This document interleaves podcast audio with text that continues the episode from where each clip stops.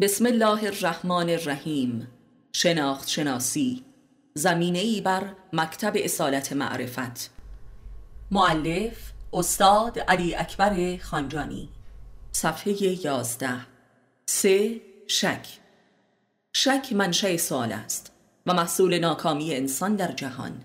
این شک محصول فروپاشی احساس و ایده سعادت و لذت است.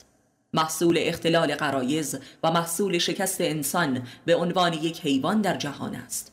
ولی این شک هنوز در صدد احیای مجدد لذت و سعادت جانوری می باشد یعنی در جستجوی بهشت است.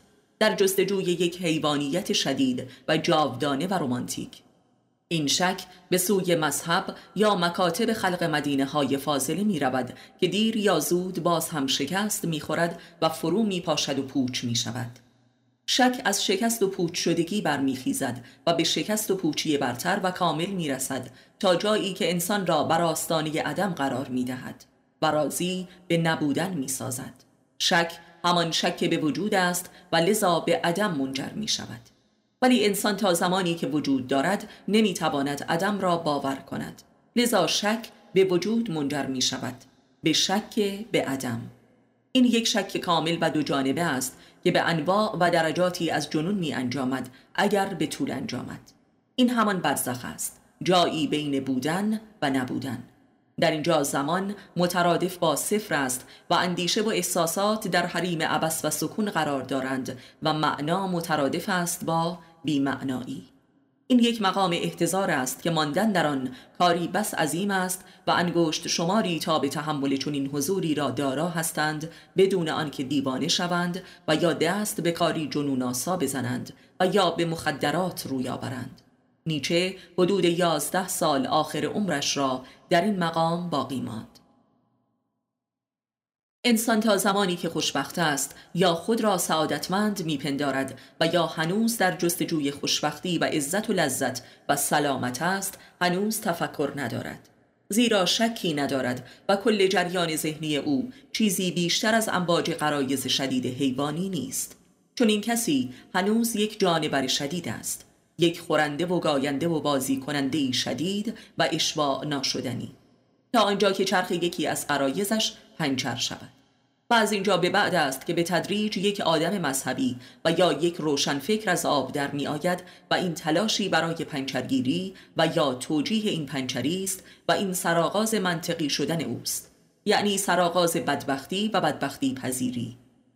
پس شک بدین لحاظ همان شک به خوشبختی و خوشبخت بودن و خوشبخت شدن است تا آنجا که ایده اصالت بدبختی پدید می آید زهدگرایی، انقلابیگری، هنرگرایی، خدمتگرایی، مردمگرایی، درویشگرایی. پس بدبختی سنگ زیربنای هر تفکری جدی است. نخستین امواج شک متوجه محبوب ترین چیزها می شود. دوست داشتنی ترین ایده ها، افراد و داشتنی ها زیرا محبوب ترین چیزها موجب شدیدترین ناکامی ها می شوند و منشأ شک می گردند و مشکوک واقع می شوند که کمال این شک دامنگیر خود فرد می شود و او را نسبت به ماهیت خودش به شک می اندازد. در اکثر مردم خود شک پس از مدتی کرخت شده و فراموش می شود و فرد نسبت به تمامیت حیات و هستی خود دچار نسیان می گردد. تفکر از نخستین حرکت تا به پایانش موتور محرکه ای جز شک ندارد. با آنچه جریان تکاملی اندیشه و شناخت نامیده می شود نو به نو شدن و تنوع بی پایان شک و رشد و جهانگیر شدن شک است. تا آنجا که کل وجود مورد شک قرار می گیرد و متهم به عدم می گردد و این کمال شک یعنی کمال اندیشه و شناخت ذهن است. همه مذاهب و مکاتب فلسفی و همه هنرها و نیز کل دانش بشری از محصولات این شک می باشند و در جریان فائق آمدن بر این شکهای نو به نو پدید می آیند. پس همه اینها محصول بدبختی هستند و طبیعی است که به بدبختی های بزرگتر و جهانی تر منجر می شوند و بشر را تا سرحد عدم برانند.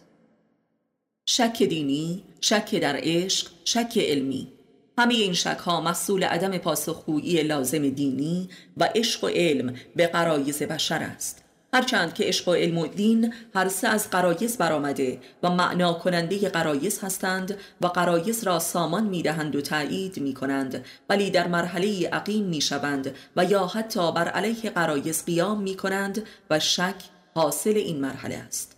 شک فلسفی نیز به همین گونه رخ می دهد تا زمانی که فلسفی بتواند قرایز را تأمین و تصدیق کند مقدس است وگرنه مورد تردید واقع می شود آدمی به همسرش شک نمی کند مگر اینکه در رابطه با او مشکل جنسی پیدا کرده باشد.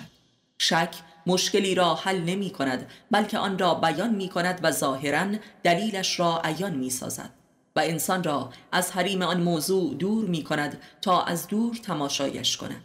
شک موجب دوری می شود همانطور که اطمینان موجب نزدیکی می شود اطمینان امری غریزی است ولی شک محصول اختلال قرایز است که نطفه تفکر را میکارد.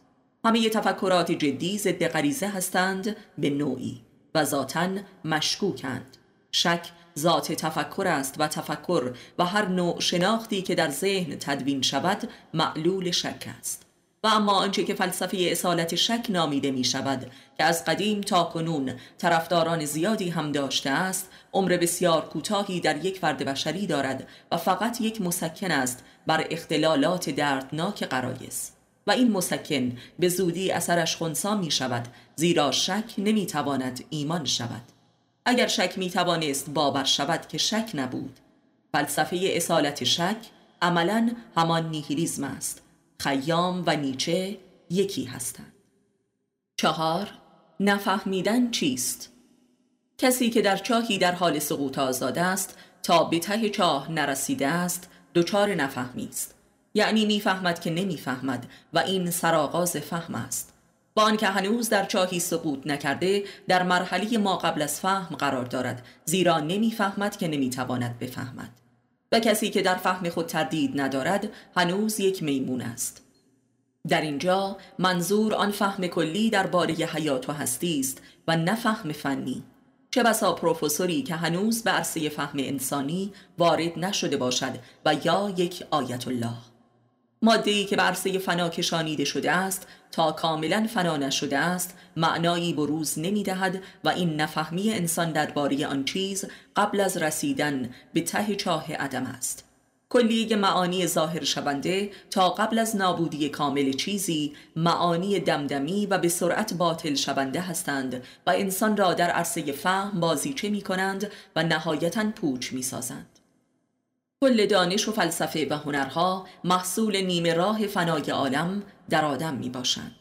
همواره نفهمیدن است که به طور یقین فهمیده می شود و فهمیدنها همواره محکوم به فهم نشدن هستند و غرق در تردیدند و فنای کامل هر چیزی که عرصه بروز معنای کامل آن چیز است انسان را به مقام فهم نشدن کامل و یقین بار آن چیز می رساند.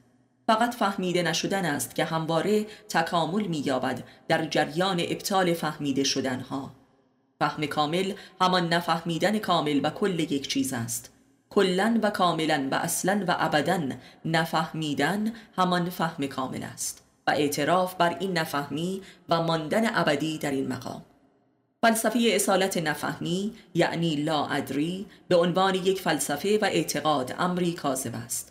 زیرا این یک مقام وجودی است که تمامیت ذهن را تحت فرمانی جادویی می‌گیرد و آرام می‌سازد. پس این مقام نمی‌تواند یک ایده و ذهنیت یا فلسفه باشد. فلسفه اصالت نفهمی یک تقلید کورکورانه است مثل فلسفه اصالت شک. فهمیدن مولد اراده و قدرت است که به زودی می شکند و باطل می شود و از خرابات آن یعنی از عرصه نفهمیدن است که عشق و ایثار پدید می آید و نیز خرافه و زهد و خشوع. اول و آخر و مبدع و معاد فهمیدن همان نفهمیدن است. فهمیدن در میانه راه فقط یک آرزه است یک مرضی که سراسر دردزا و تباه کننده است. نفهمیدن فهمیدن نفهمیدن. نفهمی نخستین یک نفهمی غریزی حیوانی است و نفهمی آخر یک واقعی انسانی است و به مسابقه آگاه شدن بر نفهمی می باشد سه نوع انسان کلی داریم. انسانی که نمی‌فهمد و غرق در نفهمی است و نمی‌داند که نمی‌فهمد. انسانی که میپندارد که می‌فهمد و انسانی که می‌فهمد که نمی‌فهمد. انسان اولی هنوز حیوان است. انسان دومی دیوانه است و انسان سومی عاقل است. انسان اولی میمونی حریس و شدید و موزی و بسیار متجاوز و ستمگر است. انسان دومی میمونی تربیت شده و مریض و ریاکار و فنی است. انسان سومی در عرصه خروج از میمونیت است. دو نوع نفهمی کلی داریم خود نفهمی و غیر نفهمی. این دو واقعی واحد هستند ولی در دو مرحله متفاوت در و باور می شوند انسان تا زمانی که میپندارد که دیگران را می‌فهمد غرق در نفهمی نسبت به خودش می باشد و آنگاه هم که روی به خودش می کند تا خود را فهم نماید جز دیگران در خودش نمی یابد. دیگرانی که هر یک همچون شبهی تاریک در وجودش شناورند و آنها را نمی‌فهمد. خود کانون عدمیت جهان در انسان است این همان خود است که وجود جهان را به عرصه عدم میکشاند تا از آن آدمیت پدید آورد. معنا و معنویت روح جاودانگی. خود همان کارخانه تبدیل جهان به انسان است و انسان به جهان. خود همان قوه فهمیه و اراده به فهمیدن است که جز نفهمی را تجربه و درک نمی کند خود همان گوهری نفهمی است که میل به فهم دارد. عدمی که میل به وجود دارد و چون خود وجودی ندارد لذا معنایی ندارد و فهمیده نمی شود و فهمنده هم نمی تواند بود. پس نفهمیدن ذات فهمیدن است. آن هم نه نفهمیدنی که صاحبش بر آن بیخبر باشد. کسی که می‌داند که نمی‌فهمد در ذات فهمیدن قرار گرفته و ذات فهمیش بیدار گشته است. آگاهی بر نفهمی آگاهی بر نبودی است که میل به بودن دارد. یقین همواره محصول نفهمی است. چه نفهمی ما قبل از فهم و چه نفهمی پس از فهم. و یقین عارفانه همانا یقین بر نفهمی خیش است و جز این درجات شک است و بس. پنج تزاد تزاد نه تنها انگیزه و موتور محرکه قوه فهمیه بشر است بلکه مهمتر از آن نخستین فهمیدن است. و فهمیدنها تا آنجا که مربوط به ذهن می باشد چیزی جز فهمیدن تناقض و نفی و تزاد و جدال نیست. فهمیدن یعنی متضاد فهمیدن و فهمیدن تزاد و تزاد بین فهمیدنها. تناقضی که در نفس هر غریزه و احساسی وجود دارد و موجب ناکامی و رنج می شود نطفه های اولیه نفهمیدن است که فهمیدن را به حرکت می اندازد و نفهمی را توسعه و شدت و عمق می بخشد و تناقضات و ناکامی های قرایز را نیز توسعه و شدت می دهد. تناقضاتی که از قرایز به ذهن می رسند و ذهن را به عرصه نفهمی و تلاش برای فهمیدن می کشانند متقابلا تناقضات و ناکامی های قرایز را شدیدتر و واضحتر و فعالتر می سازند حالان که ذهن فقط به قصد رفع تناقضات قرایز است که به سوی فهمیدن سوق داده می شود و نفهمی را شدیدتر باور و درک می کند پس ذهن نمی‌تواند تضادهای ذات قرایز را درک کند و این نفهمی بر این تضادها دامن می‌زند و به طور طبیعی قرایز را شقه می کند و تضادهایش را اوریانتر و گویاتر و برحقتر جلوه می دهد. آنچه که سنتز نامیده می شود که گویا محصول تضاد بین تز و آنتیتز است چیزی جز آگاهی بر تضاد بین تز و آنتیتز نیست. و نیز پذیرش این تضاد و تدبین و تقدیس این تضاد و به تدریج آشکار ساختن این تضاد و تسلیم این تضاد شدن و این همان دو شق شدن هویت علنی انسان است. و هر سنتزی عرصه ارتقاب و توسعه و تصدیق برتر و شدیدتر تضاد و هر نفی که در جوهری دیالکتیکی شناخت حضور دارد نفی پنهانسازی تضاد است و گامی به سوی تصدیق تضاد.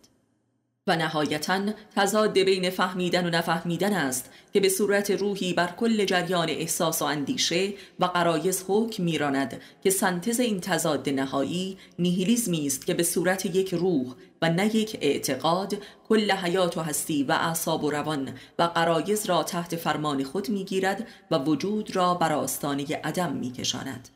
این نیهیلیزم در عوام به صورت انواع جنونهای معمولی و مخصوص رخ می نماید که صورت رایجی از فرهنگ اجتماعی بشر می شود و در علما و عرفا به صورت حیرت و برزخ و خموشی و تنهایی آشکار می شود و تواضعی عظیم. نیهیلیزم در مرحله کمالش تنها وضعی از وجود انسان است که از تضاد رسته است. هرچند که در مراحل مقدماتیش همانا تضاد بین فهمیدن و نفهمیدن است که در اشدش می سوزد و بنیاد تضاد می میرد. تضاد بین فهمیدن و نفهمیدن در عرصه اخلاق و عمل اجتماعی و فعل و انفعالات قرایز است که به اشدش می رسد و فرد را به سوی انفعال و خموشی و بیتفاوتی و انزوا و نیز فقر و ترد شدگی می کشاند و از جامعه خارج می کند.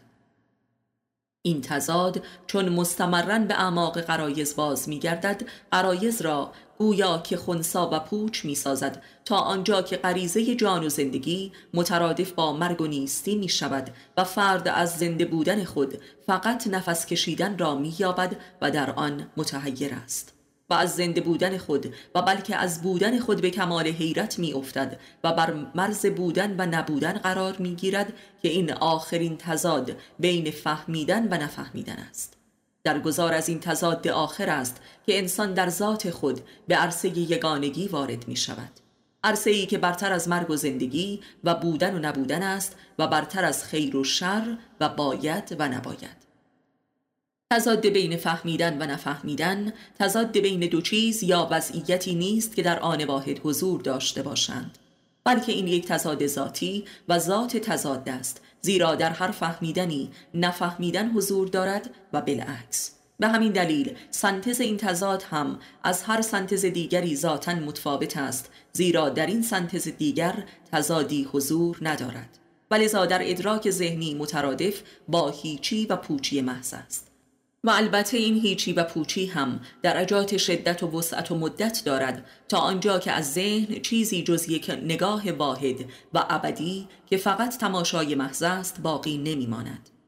ذهنی که دیگر هیچ حکمی صادر نمی کند و از مقام قضاوت برای همیشه ساقط شده است و فقط شاهد است و شهید این واقعه به مسابه برون افکنی تضاد از خیشتن می باشد و نیز به مسابه استفراق کامل قوه فهمیه است و تلاش ذهنی برای فهمیدن به پایان رسیده است و ذهن بر مقام ابدی نفهمی خود جلوس کرده است و اراده به فهمیدن از میان رفته است. ذهن تسلیم واقعیت شده است و این کمال ذهن و قوه فهمیه است. آنکه نمی‌خواهد بفهمد خواهد فهمید و آنکه می‌خواهد بفهمد نخواهد فهمید. اولی به فهم تراژیک می‌رسد و در این تراژدی میمیرد و دومی به نفهمی خود می‌رسد و از تراژدی خود رهایی یافته و کل واقعیت بیرون جهان را تراژدی مییابد و به تدریج در این تراژدی حقیقتی را که برای خیر و شر است کشف می‌کند. قوه فهمیه و فهمیدن. ذاتا همواره به تراژدی هایی می‌رسد ولی نفهمیدن آگاهانه. و آگاهی بر نفهمیدن انسان را به کمدی جهان وجود میرساند و در این کمدی حقیقت را مییابد. حقیقتی که نه کمدی است نه تراژیک. آنچه خود فریبی نامیده می شود همان تلاش انسان در قلمداد نمودن فهمش به نفهمی است و جا زدن نفهمیش به فهم است در نزد خودش. و تا انسان آلوده به شناخت خیش است و از آن مصرف می کند از خودفریبی رهایی ندارد. خودفریبی یک عرصه خاص در وجود هر انسانی است. عرصه بین فهمیدن و نفهمیدن. خودفریبی سنتز جدال و اتحاد بین من فهمیده و من نفهم می باشد شش شناخت عرفی. لذت و درد. خوشی و ناراحتی رضایت و کلافگی دو منشأ ذاتی حسی شناخت هستند. زیرا دو منشأ ساختاری من در بشرند و هر شناختی از جمله عدم شناخت یعنی ناکامی در شناخت آجری از بنای من در هر فردی می باشد. تلاش برای فهمیدن همان تلاش برای بنا نمودن و تکمیل کردن ساختمان و کاخ من است و لذت و درد عناصر ذاتی این تلاش و این ساختمان می باشند و انسان معمولا در نیمه اول عمر سعی می کند این ساختمان ها را با آجرهای لذت و خوشی و رضایت بنا کند ولی چون موفق نمی شود در نیمه دوم عمر که معمولا دوران اقلانی محسوب می شود سعی می کند این ساختمان هویت فردی را با آجرهای درد و ناخوشی و مرگ و فنا برپا نماید. با اخلاق و مذهب و فلسفه و پرهیزکاری و تمکین و صبر و توکل و ملامت کشی. هرچند که در این ساختمان دوم هم ناکام است و هنوز دیواری به کفایت نرسیده فرو می ریزد و لذت و دردی نیز جز لذت و درد شناختها نیست و شناختی نیز جز شناخت لذتها و دردها نیست. و اما گوهره ذاتی و مرکزی شناخت و نیز قایت شناخت همان شناخت عرصه پوچی است. آنجا که نه لذتی وجود دارد و نه شکایتی. اینجا شناخت خود شناخت است. من فهمیده و من نفهم این دو نیز دیالکتیک شخصیت عام بشر است که سنتز آن من معمولی است. آن منی که در روابط اجتماعی بروز می کند که منی مسلحتی و جبری است که از نبرد بین آن دو من پدید آمده است و بستر جریان دیگری از شناخت است که باید آن را شناخت مسلحتی معیشتی نامید که بقای روزمره را تدوین و رهبری می کند. این شناخت عرف نامیده می شود و با فرهنگ عامه که سعی می کند بین رضایت و یاقیگری حد وسطی بیابد و خود را مجبور به پذیرش این حد وسط کند. من فهمیده کسی است که می‌خواهد سر روی تن کسی نباشد و من نفهم مخلص و برده عالم و آدم است.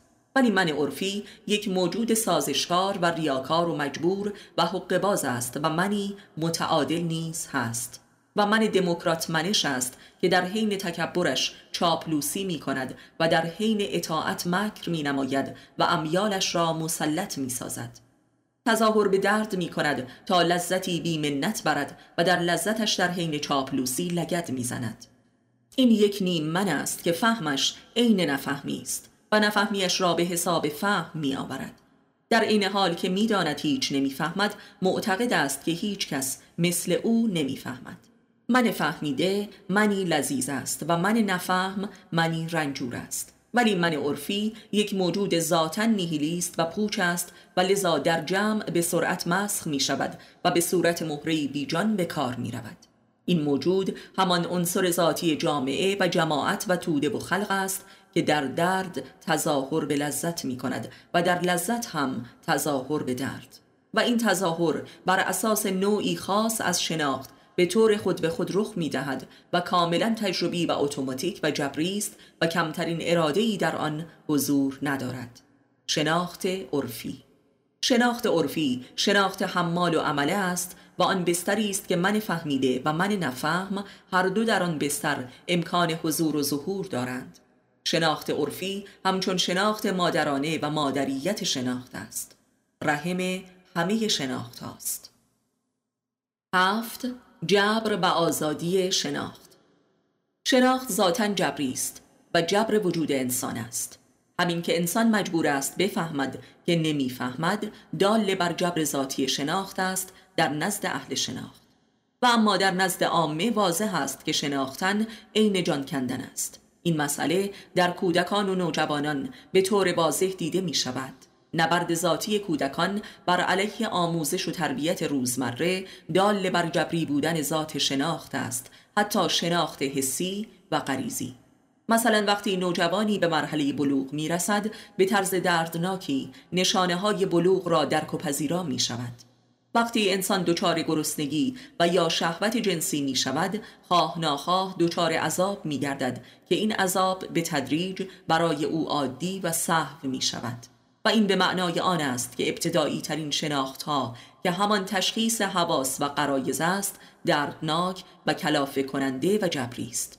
انسان مجبور می شود که خود را بشناسد و در شناخت محیط زیست خود بکوشد.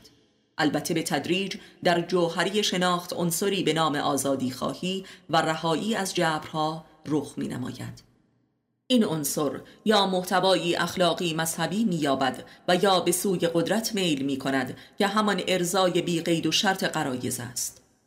حتی محتوای مذهبی این آزادی خواهی هم در آخرت و در بهشت طالب قدرت کامل اراده قرایز است. بنابراین حس آزادی عملا و ذاتا یک حس ضد شناخت و برای فرار از شناخت های برتر است و لذا رنج است که شناخت ذهنی را تحریک می کند زدیت غریزی بشر بر علیه درد و رنج اساساً بر علیه شناخت است.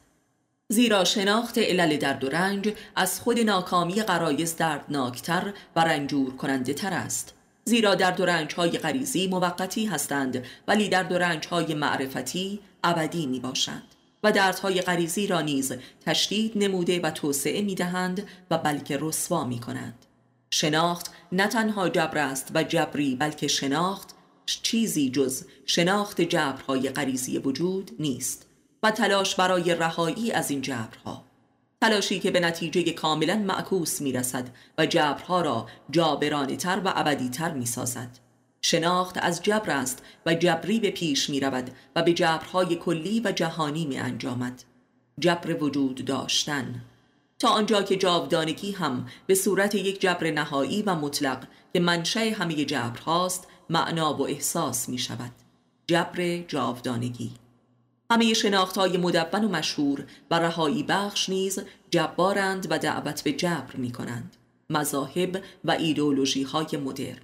آزادی خواهی و تقدیر پرستی که خاصه در تمدن معاصر امری واحد شده است ثابت می کند که آزادی همان اراده به نفهمیدن است.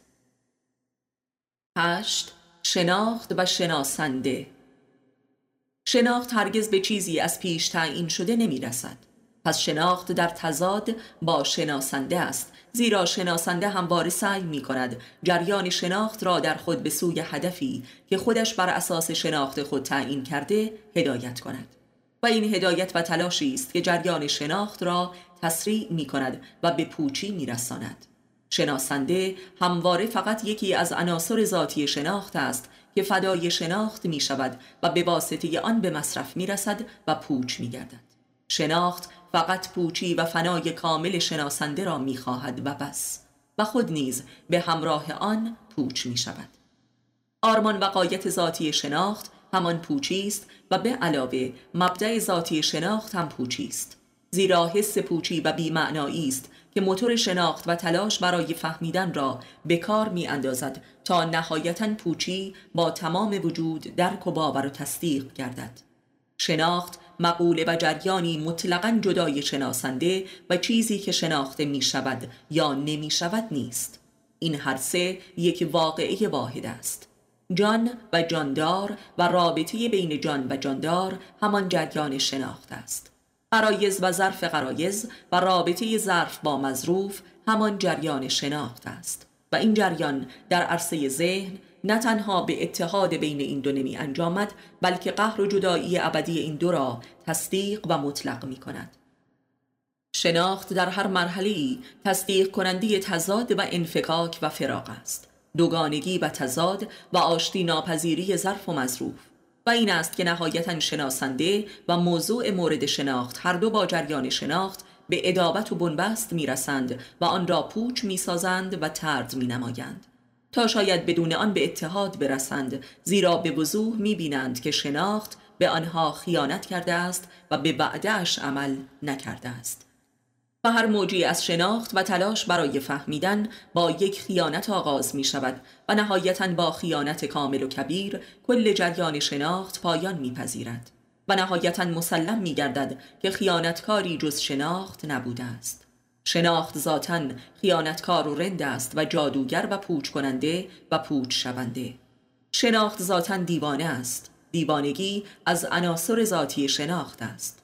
شناخت همان جریان دیوانگی انسان است و این است که نابغه معرفت همچون مولای رومی نهایتا می‌گوید چاره ای کو بهتر از دیوانگی؟ و هیچ کس بهتر از یک عارف که عمرش را وقف معرفت نموده است بر جنون خود واقف نیست. فریب همان شناخت است و شناخت فریب انسان است. آیا بی نهایت شبیه ابلیس نیست؟ شناسنده همواره بایستی در هر مقطعی از زندگی و بلکه در هر لحظه ای از زندگی خود را از کلیت شناختی که تا آن لحظه به دست آورده است منزه و مبرا نماید. یعنی آن را در نزد خودش پوچ نماید. و بدین گونه همواره در مقام یک شاهد محض باقی بماند تا از فریب شناخت به عنوان یک افسونگر یا یک ابلیس در امان باشد. آلودگی انسان به شناخت که تا هر لحظه از زندگی کسب نموده منشأ همه امراض و فریب خوردگی های اوست.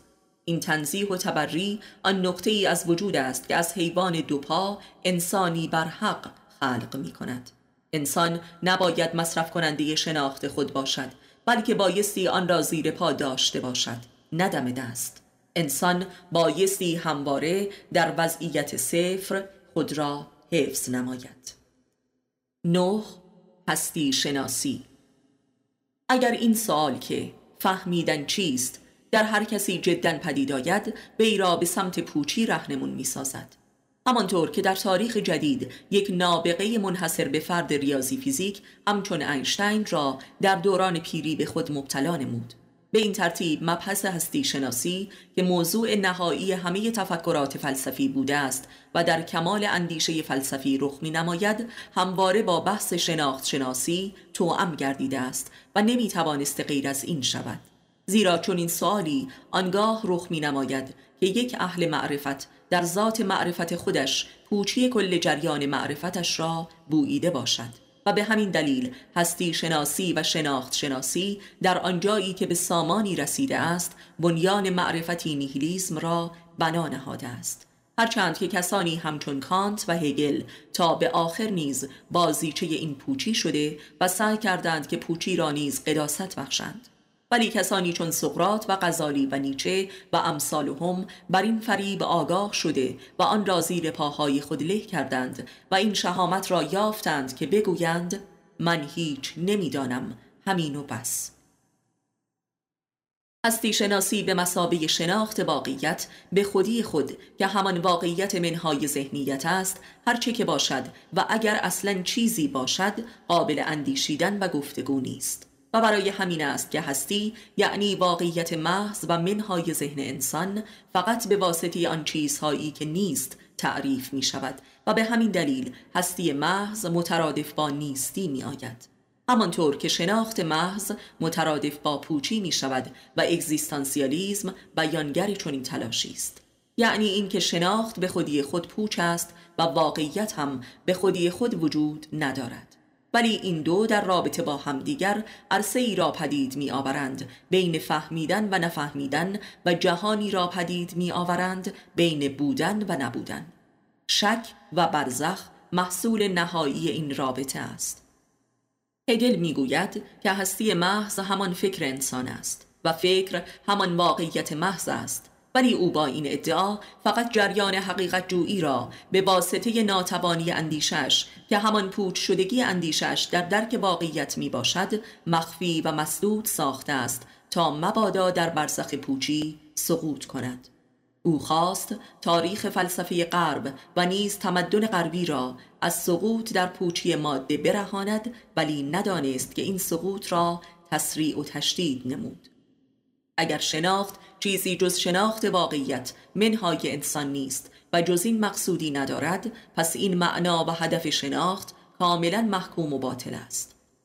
ولی اگر انگیزه و هدف شناخت همانا شناخت خودشناسنده یعنی انسان باشد باز هم خودشناسی به عنوان شناخت واقعیتی به نام انسان به نفی و ابطال کامل شناسنده منجر می شود و اگر انگیزه و هدف شناخت همانا شناخت رابطه انسان با جهان بیرون باشد چیزی جز یک جدایی و فراق ابدی شناخته نمی شود.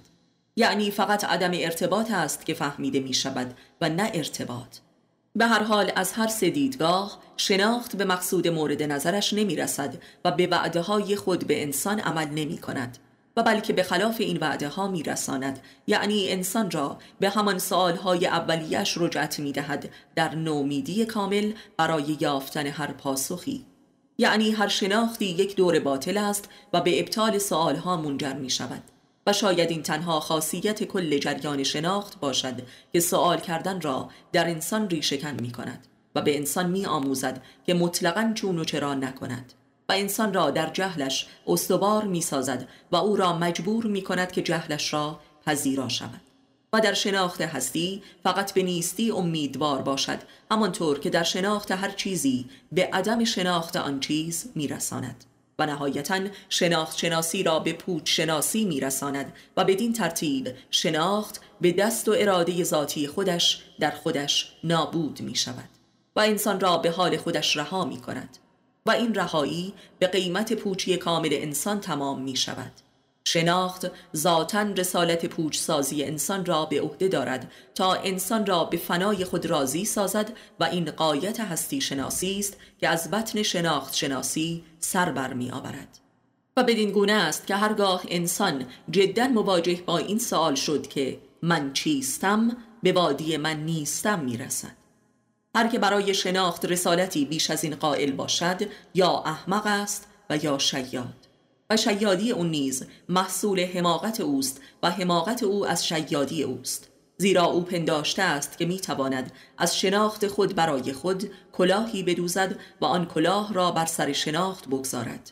ولی نهایتا این شناخت است که کلاه او را بر سر خودش می‌گذارد و خود به ناگاه محو میگردد و انسان میماند با یک کلاه یا یک امامه و یا تاج شاهنشاهی و یا یک کلاه نمدی عارفانه و یا یک کلاه آفتابی آمیانه.